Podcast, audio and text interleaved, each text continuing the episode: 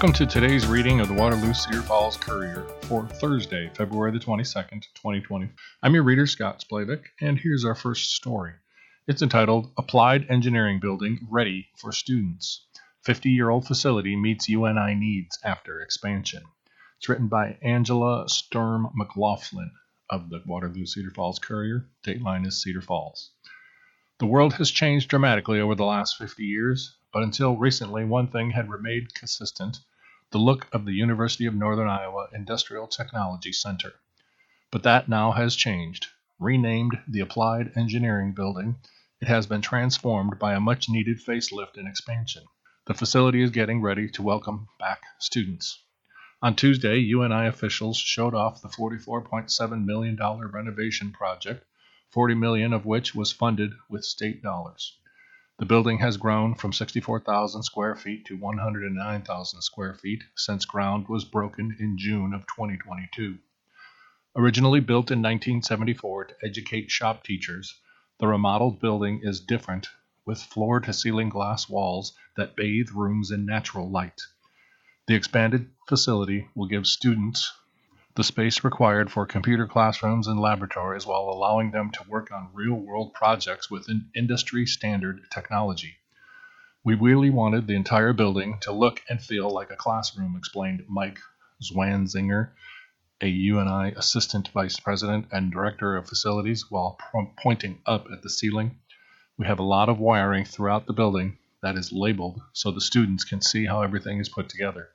We also wanted to take into consideration the technologies of tomorrow by having 3D printers and other tools. Lisa Riedel, head of the Department of Applied Engineering and Technical Management, said the entire building at 2900 Campus Street highlights the work the college does. Before the renovation, a lot of people didn't know where we were. Now we have these large windows throughout the building. These buildings and the sidewalks around the facility give us the opportunity to better showcase our work. Once we get the printers and everything in here, I'm sure people will be interested, Riedel said. The Department of Applied Engineering and Technical Management houses a variety of programs training students for the highest need job sectors in Iowa. Majors include technical project management, manufacturing engineering technology, construction management, graphics, and technology education fields. It's often hard to recruit quality applicants who are able to keep up with emerging technologies. Nate Bryant, Assistant Project Manager at the UNI Metal Casting Center and Foundry 4.0 Center, said the new facility can prepare students for what is ahead in their field. We've gone through the fourth industrial revolution recently, which is tied to automation and using control systems to automate previously manual tasks. We are now teaching students to interface with the digital world instead of the analog world, Bryant said. We are planning to have classes operating in this space the Monday after spring break. Movers will start to move the equipment out of the back labs and into the classrooms, and then we will get everything connected, Zwanziger said. UNI students will be completely moved into the new space by December. The other article from the front page of the Courier today is entitled Iowa Senate Passes Religious Freedom Bill.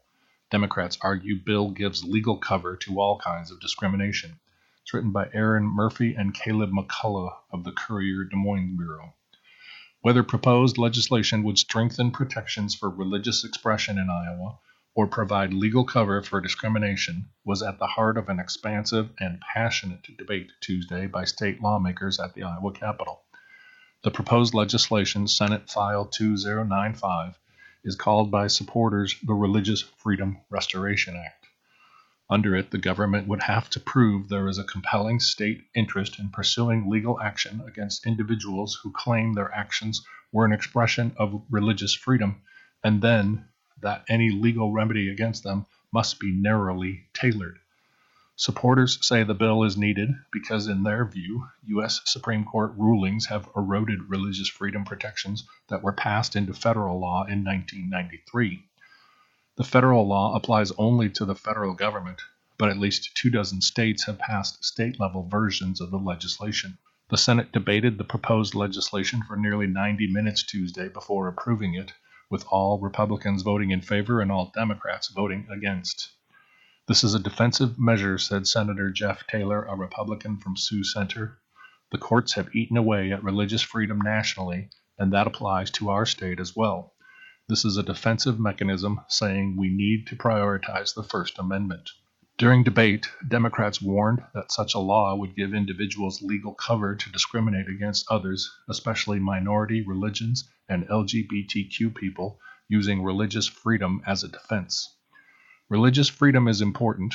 Those of us who are members of minority religious communities are particularly cognizant of that, said Senator Janice Weiner, a Democrat from Iowa City who is Jewish. The rule of law is also important. We cannot create exemptions that encourage people to pick and choose which laws they will follow. Weiner introduced an amendment that would have inserted into the bill protections against discrimination as prescribed in the Iowa Civil Rights Act. That proposed amendment was defeated along party lines. The amendment would clarify that RFRA is intended to protect religious freedom and at the same time avoid RFRA from being used to discriminate or to impose one person's or group's religious beliefs on others and thereby sidestep non discrimination laws, Weiner said. It would restore the original intent of the RFRA laws, ensuring that religious freedom is used as a shield, not a sword. Senator Jason Schultz, a Republican from Schleswig, who managed the bill in the Senate, said the measure is needed because he believes in the original intent of the 1993 federal law, which was passed by a Democrat majority Congress and signed by Democratic President Bill Clinton. He said the Democratic Party's motivations have changed in the three decades since that law was passed. Schultz also pushed back at Democrats' arguments that the legislation would lead to state sanctioned discrimination, calling some of the arguments during debate drama soup. He also asserted there has never been a case of a similar religious freedom law being used to target LGBT and whatever else is accepted anymore. It's never been that. It's never been used for that, Schultz said. We're restoring the original intent of the First Amendment as interpreted by the Supreme Court. Versions of Iowa Republicans' religious freedom bill have been introduced in the Senate annually since at least 2018. This is the first time the bill passed out of the chamber with its passage out of the Senate, SF 2095 is eligible for consideration in the House. Counties and townships would be allowed to devote money to religious organizations for public services under a bill that passed out of the House with bipartisan support.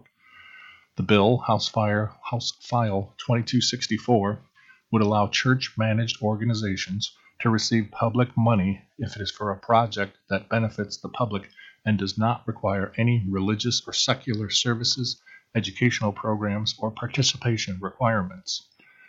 Representative Ann Osmundson, a Republican from Volga, said the bill would allow public support for projects like food pantries and homeless shelters. The bill passed Tuesday near unanimously in the House with a vote of 93 to 2. Democratic Representatives Elinor Levine of Iowa City and Megan Srinivas of Des Moines voted against the bill. This is a good bill. It's also going to be able to stop individual nonprofits, excuse me, to help individual nonprofits, said Representative Ako Abdul Samad, a Democrat from Des Moines. It's also going to be able to bring cities and nonprofits together to make sure that they're serving the people. The bill now heads to the Senate, where it will need to pass and be signed by Governor Kim Reynolds before becoming law. Next is an article by Jeff Reinitz entitled Waterloo Man Guilty in Halloween Shooting. Jurors have found a Waterloo man guilty of shooting an acquaintance in the stomach on Halloween. The jury deliberated for about two hours on Monday before finding Christopher Wortham Abraham guilty of willful injury causing serious injury in the broad daylight shooting of Marcel Rose on South Street. The panel also found him guilty of being a felon in possession of a firearm for the 9mm Tanfoglio pistol police found in the bedroom of his home on November the 10th, but acquitted him on a similar charge for a Springfield XDS handgun found in another room during the same search. The Tanfoglio, which contained Abrams' DNA on the grip, was linked to the shooting by spent shell casings found at the scene. Sentencing will be at a later date, and Abram faces sentencing enhancements because of prior felony convictions. Prosecutor says Abram approached Rose as Rose was walking around 4:20 p.m. on October the 31st and fired three shots. The gunman fled the area and Rose was taken to a nearby hospital. But for medical care, Mr. Rose would have been dead in a few days, Assistant County Attorney Brad Walls said. The bullet entered Rose's intestines and he still suffers from the injury. On the stand, Rose said he was kind of certain Abram was the shooter. Abram testified in his own defense, denying he had any role in the shooting and denying ownership of the guns. He said other people had access to the house. In another article, also written by Jeff Reinitz, Traer woman arrested in 2021 slaying of husband. A Traer woman has been arrested in the shooting death of her husband in 2021. On Monday, officers with the Iowa Division of Criminal Investigation and Tama County Sheriff's Office arrested Karina Sue Cooper, age 46, at her home on K Avenue on a charge of first degree murder. Bond was set at $1 million. Authorities allege Karina Cooper had told two others she wanted her husband, Ryan Roy Cooper, dead and could shoot him in the face. Then, on June 18, 2021, Tama County deputies were called to the home at about 4:35 a.m. and found Ryan Cooper in a recliner with a gunshot wound. Karina Cooper was sitting on top of him, court records state. An autopsy determined he had been shot twice in the face, and a spent 22 caliber shell ca- casing was located nearby. No guns were found near the body. The investigation is ongoing. Anyone with information related to this investigation can contact the Tama County Sheriff's Office at area code 641 484 4111, the DCI at area code 515 725 6010 or email dciinfo at dps.state.ia.us. Apparently, Mr. Reinitz was busy because every article on this page is written by him. Our next article is Man Arrested in Gun Search. Police have arrested a Waterloo man after finding a handgun while searching his house on Monday night. Michael DeQuavius Davis, age 29, was arrested for felon in possession of a firearm. Bond was set at $13,000. Officers with the Waterloo Police Department's Violent Crime Apprehension Team served a search warrant at 1902 Clifton Avenue around 5 p.m. on Monday and found a 9mm pistol with a laser sight and extended magazine in a clothes basket. Authorities allege Davis is prohibited from handling firearms because of a prior felony conviction. Davis was also arrested on a warrant for a misdemeanor eluding in an October 31st pursuit that passed through backyards in the 3100 block of Hammond Avenue. Next, man charged in lottery fraud. Police have arrested an Independence man for turning in forged lottery tickets at a Waterloo store. Waterloo police arrested 37 year old Jeremiah Wayne Sherwood on Monday for four counts of lottery fraud. Bond was set at $5,000. Authorities allege Sherwood took losing pull tab lottery tickets, attached bogus faces, making them appear to be winning tickets, and then redeemed the tickets at Prime Mart 7, 1309 Lafayette Street in January 2024. The wins ranged from 20 to $100. Investigators with the Iowa Lottery Division determined the tickets were fake, and employees at the store identified Sherwood through a photo lineup according to court records. Waterloo home hit by gunfire. No injuries were reported when a barrage of bullets hit a Waterloo home Monday evening. Neighbors called 911 shortly before 9 p.m. after they heard numerous gunshots. Police found a home at 212 Cothe Avenue had been struck by gunfire, and then they found 10 spent shell casings on the sidewalk in front of the house. Investigators seized the casings and bullet fragments from inside the home. No arrests have been made in the shooting. Fatal fire victim named. Authorities have identified a Quasqueton woman who perished in a Sunday morning house fire. Firefighters pulled 69 year old Catherine Marie Crawford from her house in the 700 block of East Cedar Street and attempted life saving measures, but she was ultimately pronounced dead, according to the Buchanan County Sheriff's Office. The cause of the fatal fire remains under investigation. According to the sheriff's office, a neighbor noticed the fire at about 3:10 a.m. while letting dogs out and called 911. Deputies and firefighters spotted flames coming from the bedroom windows and soffits when they first arrived, and because of heat and smoke, crews were unable to enter the home until the fire was contained. The Buchanan County Sheriff's Office was assisted at the scene by the Quasqueton Fire Department, Independence Fire Department, Winthrop Fire Department, and AMR Ambulance Service. And our final article from this page, written by Jeff Reinitz, Former UNI student faces new harassment charges. Authorities have added charges against a former University of Northern Iowa student accused of harassing school officials and threatening to shoot a university employee. The latest charges allege Aisha Ahmad Nyala, age 25, recently of Altoona, used an Instagram social media page titled UNI Yoga Club to harass Allison Raffanello, the Dean of Students, and Heather Harbach, UNI's Vice President of Student Life. On Monday, Nyala was arrested for 11 counts of stalking by use of technological devices, one count of misdemeanor first degree harassment, and 11 counts of misdemeanor third degree harassment. Bond was set at $112,000. The UNI Yoga Club Instagram page says the club is a place for students to come together to increase their knowledge and skills in yoga. Posts on the account started in 2021 with yoga related content, but then shifted in July 2023 to focus on posts critical of the university's handling of sexual assault complaints. In court records, investigators singled out posts that named UNI staff and called them dishonest and abusive, claimed they support racism, compared them to slave owners, and featured photos of them with their families. In investigating the case, Cedar Falls police noticed Nyala had linked her personal Instagram account to the yoga account, records state. Monday's arrest was the latest in charges against Nyala.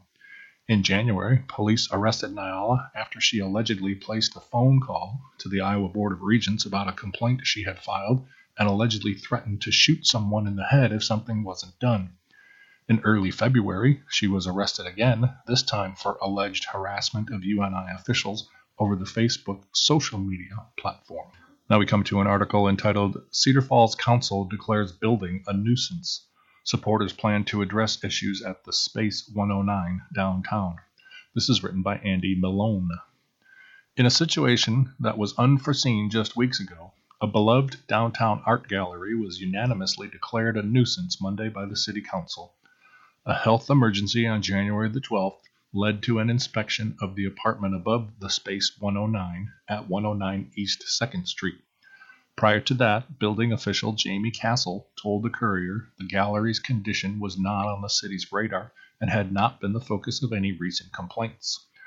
What was discovered were issues inside the small living quarters, many of them structural, bleeding into the gallery, according to Castle, leaving its future in question.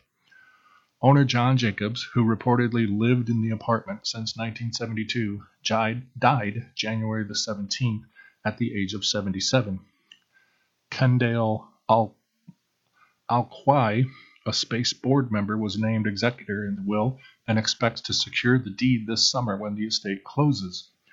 Alquai made a promise to Jacobs to save the building and organization and was joined by supporters in the council chambers to officially agree to submit a plan by March 18th with a timeline for addressing the lengthy list of issues.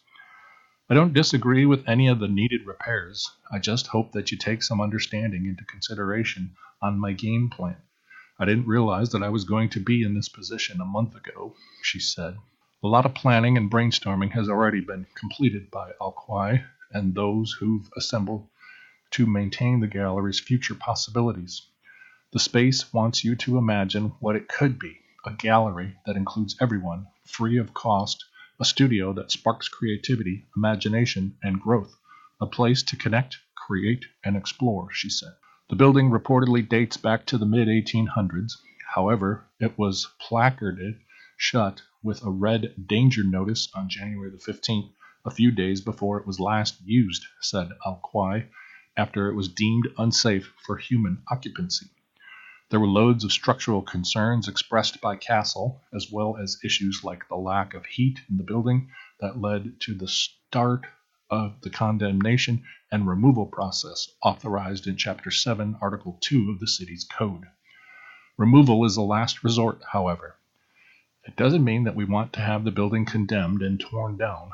We are acknowledging an issue, a life safety sanitary conditions issue that we want to bring forth to the council and work together with the property owner to either have the issue resolved or, if it comes to it, have the building demolished, Castle told council members. Castle said it's been a years since demolition was pursued with a nuisance property and has not been a chosen course of action in the six years she's been with the city. Approximately five properties have been the focus of these condemnation hearings since 2021. Part of Alqui's vision includes transforming the space from a mixed use building into one without the residential component. She's picturing an inside doorway leading to the stairwell, now accessed through a separate door outside. That would lead to a new upstairs studio where the apartment is now. Issues with the building range from deteriorating stairs, ceiling, and floor to mold and plumbing problems, as well as water and smoke damage. There is also electric work seemingly not completed by a licensed tradesman. We actually recommended only one person going up the stairs at a time because we feared for how much weight they could hold, said Castle. Once we entered the upper floor, we realized that the ceiling was falling, she added. There were multiple buckets of water collecting water from the roof where it was leaking. You can see the ceiling falling down. It was actually being held up by a 2x4 and a broom. In response to a question, Castle noted the building is not an immediate hazard to neighbors, though the building official also said she hadn't completed a full on structural analysis and that one would need to be done by the owner's contractor. Money will be an issue, Alqui confirmed afterwards that fundraising will need to happen for at least 100,000 to $200,000 in repairs, knowing the estate does not offer enough, and they'll be looking for help from anyone for tasks ranging from spreading the word to cleaning and grant writing.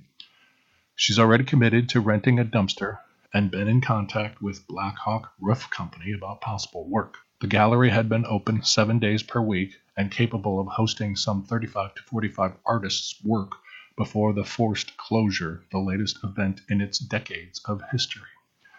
In addition to the questions, Councilmember Hannah Chrisman expressed encouragement and support for the work already completed. I think you should really feel some pride in all the work you've done so far, she said.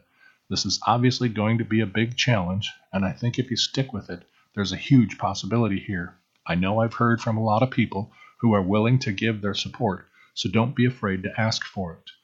Those who would like to help or learn more can visit the gallery's Facebook page and reach out via direct message. Go online to www.facebook.com slash the space 109. City hires new Waterloo Housing Authority director. The City of Waterloo selected Lakeisha Beasley as the new director of Waterloo Housing Authority pending City Council approval. For 13 years, Beasley worked the Operation Threshold locally as the Housing and Fair Lending Program Manager, among other roles. Since 2018, she has been a community inclusion strategist at Veridian Credit Union. Her extensive nonprofit board and volunteer experience includes serving as Iowa Habitat for Humanity board president, Federal Home Loan Bank of Des Moines council member, City of Waterloo Planning and Zoning Commission Director, and former Iowa Homeowner Education Project Board President. Beasley has a Bachelor of Arts as a double major in Political Science and International Relations from Wartburg College and a Master in Public Policy from the University of Northern Iowa with an emphasis in state and local government. Now, here's a reminder that you are listening to the Waterloo Cedar Falls Courier on IRIS, the Iowa Radio Reading Information Service for the Blind. All materials heard on Iris is intended solely for the use of the blind and print disabled. I'm your reader, Scott Splavik. If you have any comments on this or any other Iris program, please give us a call at area code 515 243 6833. Now we turn to today's obituaries, and first we remember Leonard L. Castor Sr., age 93, of Independence, Iowa, and formerly of Jesup, Iowa who died Sunday, February the 18th, at Buchanan County Health Center in Independence. Services will be 11 a.m. Thursday, February the 22nd, at White Funeral Home, Jesup, Iowa, with interment in Cedar Crest Cemetery at a later date. Visitation will be for an hour before services Thursday at the funeral home. Online condolences may be posted at www.white-mounthope.com. Next, we remember James A. Jim Mudd Sr., age 86, who died Tuesday, February the 20th at his home. Mass of Christian burial will be 10:30 a.m. Saturday, February the 24th, at St. Patrick Catholic Church with interment in the Greenwood Cemetery, both in Cedar Falls. Visitation will be from 4 to 7 p.m. Friday, February 23rd at Mud Advertising, 915 Technology Parkway, Cedar Falls, with a vigil service at 7 p.m.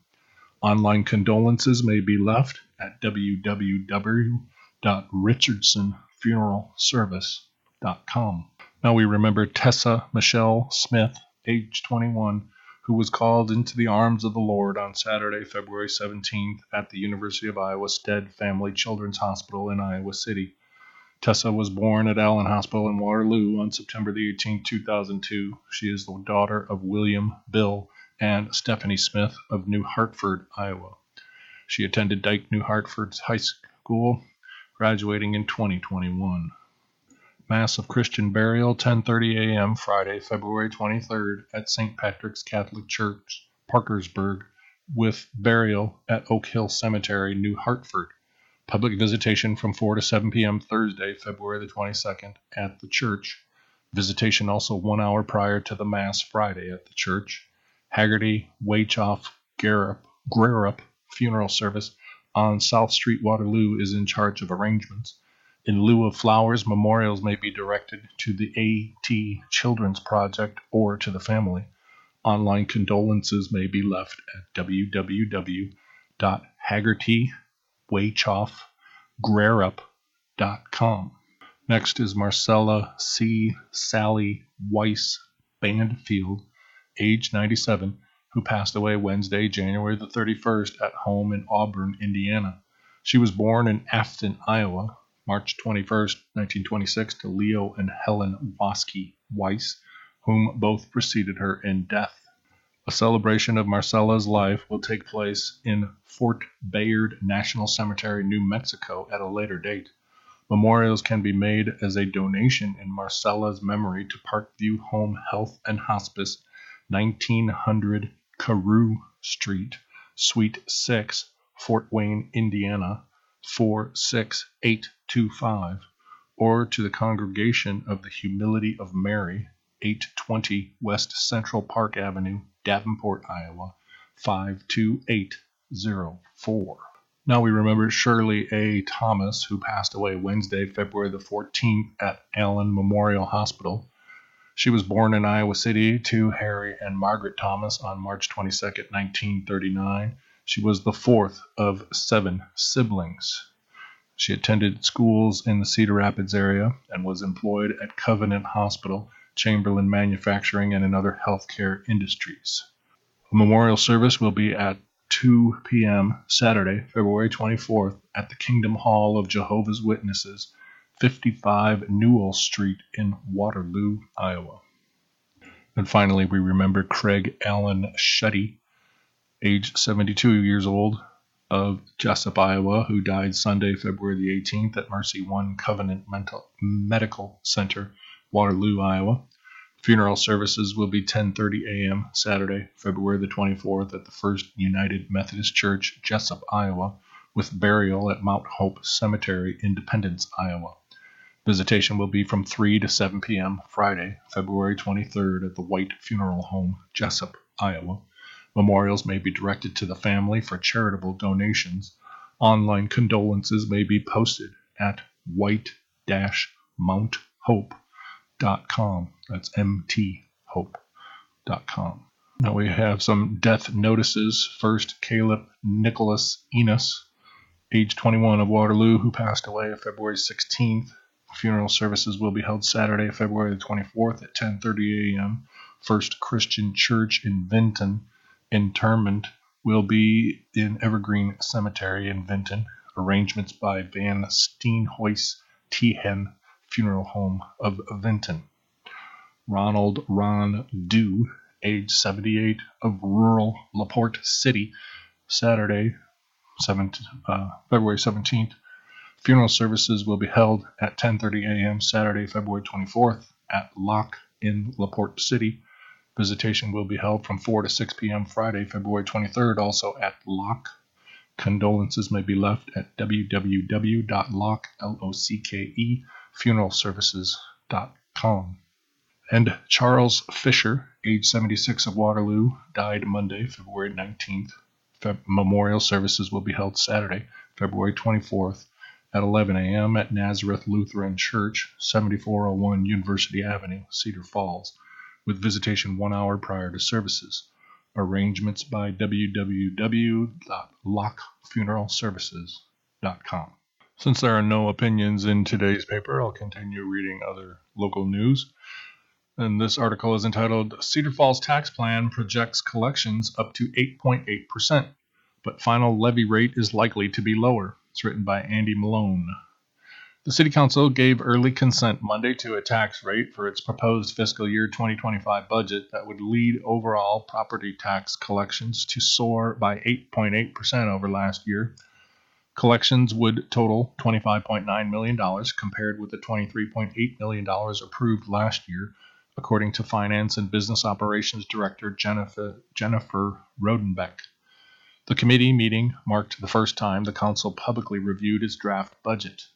While there were challenges developing the $98.3 million budget or the $114.8 million budget if certain transfers are included, Rodenbeck said the city would not see any dramatic changes to city services or personnel if approved as presented. The proposal is based on previous requests by city departments and conversations with elected officials. It would support new expenses as well as as well, like a second school resource officer and construction of a roundabout at the Prairie Parkway and Viking Road intersection. The collection calculation is based on a proposed tax rate of $11.93 per $1,000 of taxable valuation. That's viewed as the maximum possible rate for the new budget beginning July 1 and may be lowered by council members as the process unfolds before the April 30th deadline.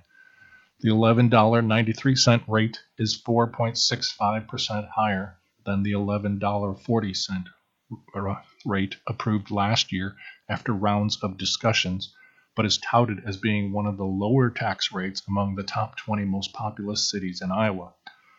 Right now, individual homeowners would see a 6.49% increase on average in the city portion of their property tax bill after factoring in the county property reevaluation of 20%, another average, and the dip in the state rollback from 54.65% in the current fiscal year to 46.34%. That drop in the rollback, the percentage of a property's value that can be taxed, limits how much the city could receive from property valuations increasing by $748 million, or 19.67% of which $562 million was driven by residential properties. Council member Daryl Kruse, who was at the center of the push last year to bring that average individual increase down to zero, advocated Monday for reducing the starting rate earlier in the process than a lot of his colleagues. Council member Dustin Ganfield supported him by motioning for a $11.90 rate but the proposition was defeated by a 5 to 2 vote. I liked to see a little lower number for our max levy rate because it forces us into finding some places to compromise, Ganfield said. The early proposal would have seen a rarely used program's funding cut in half. It offers assistance to those interested in converting rentals into owner occupied housing. Ganfield also went as far as to suggest using general fund savings to help fund the program and lowering the tax burden even more. This way, we keep the rental conversation, and it allows us to have that conversation about how to massage it into efficacy, he said. I did have some conversations with some realtors around town, and they say our rental market is in good shape and we're not going to endanger them by deconverting some rentals. Opponents wanted to see budget revisions discussed during a future public hearing when residents can weigh in. Other council members also went to ex- want to explore creating a more successful rental program at the current funding level of about $100,000. We're talking about a reduction in the budget as we have it right now, so something has to be cut in order to get that number lower, said Council Member Aaron Hawbaker. Whether it's the rental conversation or something else, it doesn't matter. I think we need to have public input. There seems to be interest on the council in lowering the rate at some point, but Kruse suggested the overall flavor of the council is not to debate which items to cut this early in the process. I'm not fundamentally opposed to reducing the overall number, but I also don't want paint, to paint us into a corner, said Council Member Chris Latta. I do think Council Member Kruse's point is well served that the rental conversion program does seem to have been an underutilized program. That said, I would appreciate some more public input before we move forward. House File 718, a bill that's gotten attention because of its impact on local government, changed the budget process this year and beyond. Cities will send a letter March 5th to all taxpayers with the rate and further breakdown on the impact, though Rodenbeck is worried about the presentation being a bit confusing. One reason is it's not personalized to each individual situation. A special hearing outside a regular council meeting will be held on the rate on April 1st. The budget itself must be approved by April 30th. The bill brings about another notable change. That's the consolidation of the city's library and band levies underneath its general operations levy, known as the $8.10 levy, though they're being phased out and the full extent of the impact won't be felt until fiscal year 2029. Rodenbeck also noted how the impact won't be solely felt by the library and band. What we like to make sure people understand is it doesn't just affect those two, she said. When you take a piece of pie and you are having to bring more pieces in there, the pie doesn't get bigger, it's just something else has to shrink. That's why we've been having meetings with departments and letting them know that this isn't just about the library. This could have an effect on everybody. In another local article, Waverly's West Cedar School will become elderly housing. This is written by Maria Kuiper. Once the school year ends, a building that serves as a place of learning will become home for those in vulnerable populations. The Waverly Shell Rock Board of Education unanimously approved the sale of West Cedar Elementary to the Waverly Municipal Housing Commission on February the 5th. The school is located at 221 15th Street Northwest and was sold for $5,000. The project will expand the Commission's campus of low cost apartments for the elderly, disabled, and handicapped. The organization owns three other complexes in the same area. There are a total of 116 units in Waverly Homes, Waverly Manor, and Red Cedar Homes. If the Commission keeps the current school building, 10 to 15 units could be created. Another option is to raise the structure and build new apartments. A few residents spoke against the sale of the housing to the housing group, saying the property would be better for a private school. Inspired Life placed a $70,000 bid for the property in hopes to turn it into a private Christian school that would partner with the Waterloo Christian Schools. A letter to the board proposed a school for children in kindergarten to eighth grade, aiming for 100 students during the first year. The enrollment cap was listed at 200. The board immediately rejected that bid in a December meeting, with members saying they didn't want to create competition for Waverly Shell Rock Community Schools. Another bid came from Matt Hibbard to turn West Cedar into a community art center for $5,000.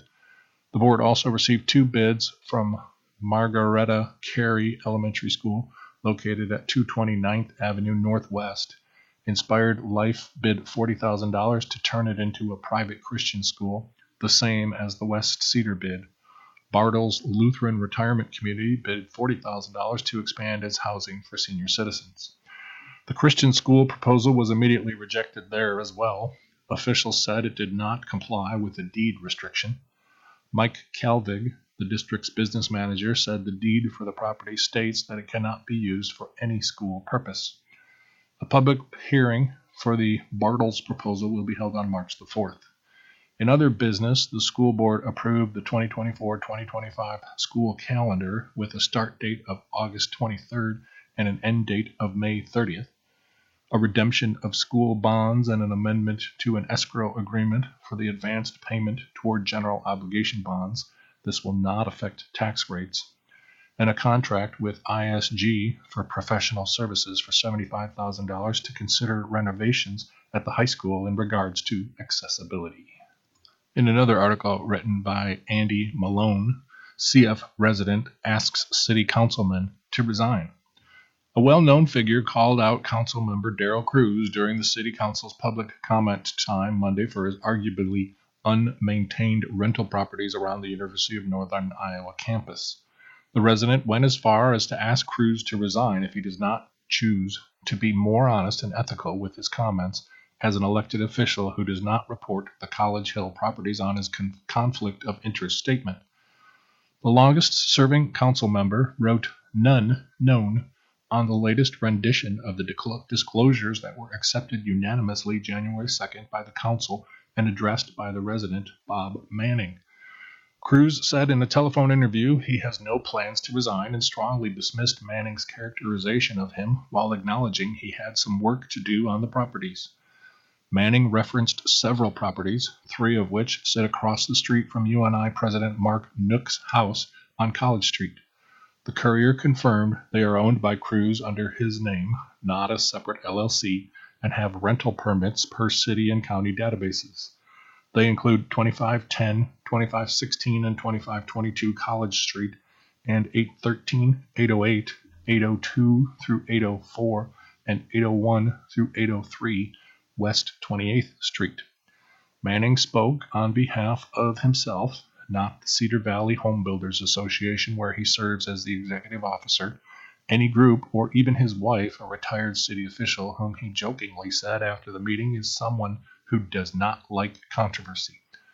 Perhaps this is why he is so firmly lobbies against the College Hill visioning plan, as his as this could boil over into requiring his properties to be fined or repaired, Manning told the council in his prepared remarks. We understand that the council is looking to re into revising how the conflict of interest statement is handled. We applaud them for that, he said. But this is not Washington, D.C. This is Cedar Falls, Iowa, where we don't think we have to legislate to the nth degree. We agree that's necessary because personal ethics should play a big part in how our council operates. But, alas, it appears we do have to legislate this when one individual tries to sweep things under the rug. Manning vowed to take up the matter with the city attorney and code enforcement office. It's not the first time Manning has been vocal and direct on an issue, nor is it the first time he's had a beef with Kruse. In one instance, Manning publicly criticized the Planning and Zoning Commission for voting against the revised and controversial Autumn Ridge housing plans because of the need for more places for people to live. He also reached out to the Courier with objections to how Kruse handled his unsuccessful push at the 11th hour for a roundabout at the 6th and Main Streets intersection as a part of massive reconstruction plans. College Hill has been of great interest to landlords when it comes to the visioning document that was recently readopted by the council to guide the area's revitalization. Several months ago, attorney Ishan Vapay spoke to the council on behalf of the concerned citizens of College Hill, a group of primarily landlords against the visioning document. They, along with Kruse, fear the area will promote dense housing and not enough places to park if controversial zoning is adopted as some feel is a given with the vision document. Neither Kruse nor any other council members offered up a public response to Manning's comment uh, Monday. I actively do maintenance on all my properties, abide by all the rental codes. The properties always and consistently pass rental inspections as well as insurance company inspections, said Kruse in a statement. In no way, shape, or form am I a slumlord. slumlords refuse to improve their properties. I put many thousands of dollars into improvements over the years at my properties.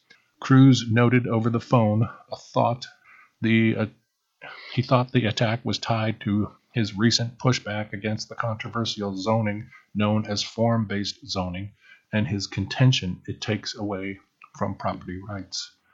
I've filed the form for several years, and this has never been a problem, he added.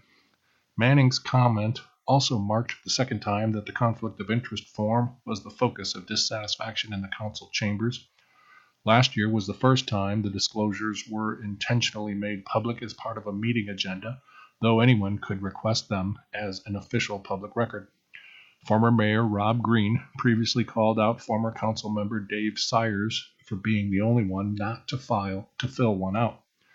I make my disclosures to the city council, not to the administrator or the city attorney, because it is the city council that is the decision making body for the city, Sires said at the time. His rationale was a reflection of how Sires felt the city's bureaucrats were in charge of the city and not those elected to office. Now we turn to the sports page, and our top story is titled Headed Back to the Well. Cedar Falls tops Prairie, headed back to 5A state. It's written by Ethan Petrick. The stakes were set in November. Of the 40 teams in Class 5A, eight would advance to the state tournament in Des Moines with a shot at the state title. Cedar Falls head coach Greg Groen made that clear to the Tigers at the outset of the 2023 2024 season. On Tuesday, the Tigers became one of those final eight teams advancing to the 2024 Iowa Girls High School Athletic Union Class 5A state tournament with a record of 40 or with a 45 to 35 win over Cedar Rapids Prairie. It's a long season, Groen said. There are a lot of ups and downs in the season. To get to this point and to be able to win against a really good team and make it to state, I am extremely happy for the girls and the team. I'm happy for everyone that is involved with this program. The girls have really earned this. The win, Cedar Falls' 20th consecutive win, proved to be a defensive battle that mirrored the Tigers' 2022 2023 regional final loss to West Des Moines Valley. Groen said the Tigers used that loss to earn a state tournament berth with a victory in Tuesday's Class 5A Region 7 championship. We realized what it takes to get to state, Groen said. I think that was a little wake up call. This is the type of intensity and this is the type of defense you have to play to get there. The girls understand that and understood that coming in. This group keeps a level head, never too high, never too low, just trying to keep that level head and keep moving forward. We saw that out of them tonight. Cedar Falls guards Karis Finley and Grace Knutson opened the scoring as the Tigers got out to a 4 0 lead in the early stages of the first quarter. Prairie senior McKenna Murray powered a 5-0 surge for the Hawks to take the lead as the six-foot guard managed all five points in the run. A mid-range jumper from Knutson and a triple from Finley put Cedar Falls back in front 9 to 8 at the end of the first.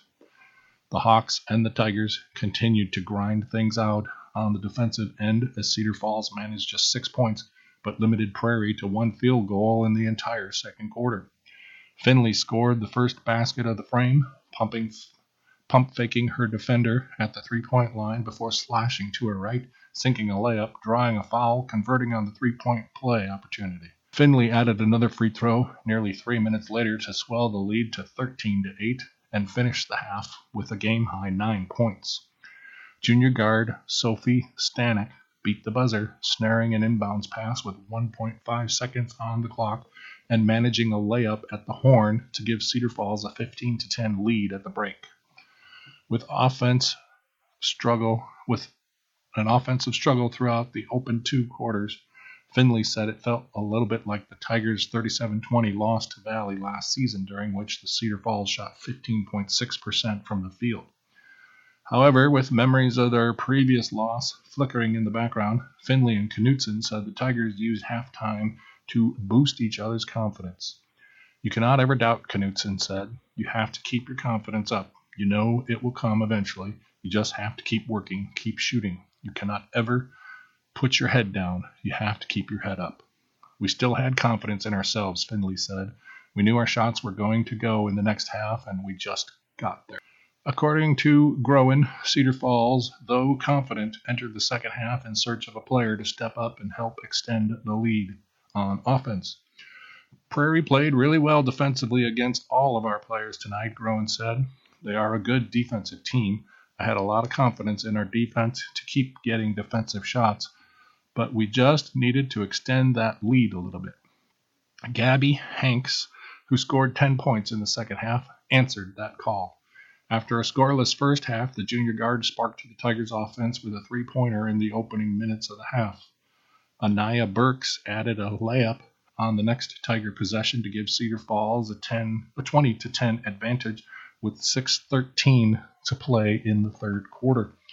Trailing 25-12 following a Knutson three-pointer, Prairie mustered a 7-0 run to trim the lead to 25-19 in the final minute of the third quarter.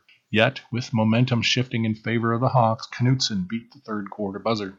Ranging to her left, Knutson unleashed an off balance three from the left corner to put Cedar Falls ahead 28 19 and send the home crowd into a frenzy. Knutson, who finished as Cedar Falls' leading scorer with 16 points, said the shot ranked among the top of the all time moments in her career. As for the shot selection, once you are feeling it, you are feeling it, Knutson said. It was nice to see that go in. The big time shot did not surprise Groen. She knows that she has that ability to shoot that ball, Groen said. I will never second guess it. She is just a player that has put a lot of time and hit a big shot. With Prairie's momentum halted, Hanks put the game away in the fourth quarter, scoring seven points on a three pointer, a layup, and two of two showing at the charity stripe. Following the win, Hanks said she told Finley that she intended on making her presence felt on offense prior to the game. I knew I needed to do something besides defense, Hanks said. I knew I needed to get something else going. It was a big deal, especially getting those points from my teammates. After Hanks's seven fourth quarter points leading the way, Cedar Falls outscored Prairie 17 to 16 in the fourth quarter to win by 10 and earn a spot in the 2024 Iowa Girls High School Athletic Union Class 5A state basketball tournament. The Tigers enter the state tournament as the seventh seed and will face second seeded Davenport North in the 5A quarterfinals on Monday, February 26th at 1:30 p.m. I have a feeling that this is the type of group that is just not just going to be satisfied going down to state, Groen said. They are going to want to do something when they are down there. They are going to enjoy this tonight we are going to enjoy it. Then we will back, be back to work tomorrow. In other Iowa Girls High School Athletic Union news, Jean Berger stepping down. Jean Berger, who has served as the executive director of the Iowa Girls High School Athletic Union since 2016, has announced her retirement. The IGHSAU has partnered with Grundmeyer Leader Services to facilitate the search for the organization's next executive director. Berger, who served as the fifth executive director of the nearly 100 year history of the IGHSAU, retires after a tenure marked by dedication, innovation, and substantial progress. Since her appointment in 2016, Berger not only made history as the first female executive director, but also distinguished herself as a visionary leader dedicated to enhancing opportunities for young female athletes across Iowa. Jean Berger's tenure has been defined by her unwavering commitment to the mission and values of the IGHSAU, said Russ Adams, Board of Directors President. We are immensely grateful for her service and wish her all the best in her well deserved retirement. It has been my honor to serve as the executive director of the IGHSAU and to work alongside some of the most talented staff, administrators, and student athletes. I'm proud of what we have accomplished and am grateful for the confidence our leadership has always shown in me. I am excited for what lies ahead for the Iowa Girl, said Berger. The search for the next executive director of the Iowa Girls High School Athletic Union will begin immediately. In men's college basketball, Iowa takes down Michigan State. Peyton Sandfort scored 22 points. Ben Krikke added 18 points to go with a season high 14 rebounds and Iowa beat Michigan State 78 to 71 on Tuesday night in East Lansing, Michigan. Iowa took the lead for good late in the first half and had a 16 point advantage early in the second. A 6-0 surge cut the Michigan State deficit to 70 to 65 with 2 minutes 31 seconds remaining. Sandfort scored 3 points and Owen Freeman added a dunk to help the Hawkeyes pull away. Sandfort and Krikke were a combined 14 for 26 shooting overall and 10 of 12 from the free throw line. Patrick McCaffrey added 14 points for the Hawkeyes. Iowa, which beat number 20 Wisconsin 88 86 in overtime on Saturday, has won consecutive games for the first time since winning three straight in January. The Hawkeyes have also won five of the last six meetings against the Spartans. In USHL news, pair of Blackhawks to Alaska. Defenseman Carson Reed and goaltender Calvin Bacon have each committed to the University of Alaska midway through their first seasons with the Waterloo Blackhawks. Reed has played in 37 games and is one of five Hawks with a plus minus differential of at least 10. Bacon has won 18 games, which currently ties for fourth in the USHL. Adding the pair to Waterloo's college commitment list, there are now 21 active Hawks who have chosen the NCAA Division I institution. Carson and Calvin have been important contributors so far this season, Blackhawk head coach Matt Smaby said. This is an opportunity they have both worked hard to earn. It's great to celebrate a day like this, but I'm sure they would both tell you that they have a lot more work they want to accomplish in Waterloo. That brings us to the end of today's Waterloo Cedar Falls Courier. I'm your reader, Scott Splavik. Thanks for sharing your time with IRIS, the Iowa Radio Reading Information Service for the Blind.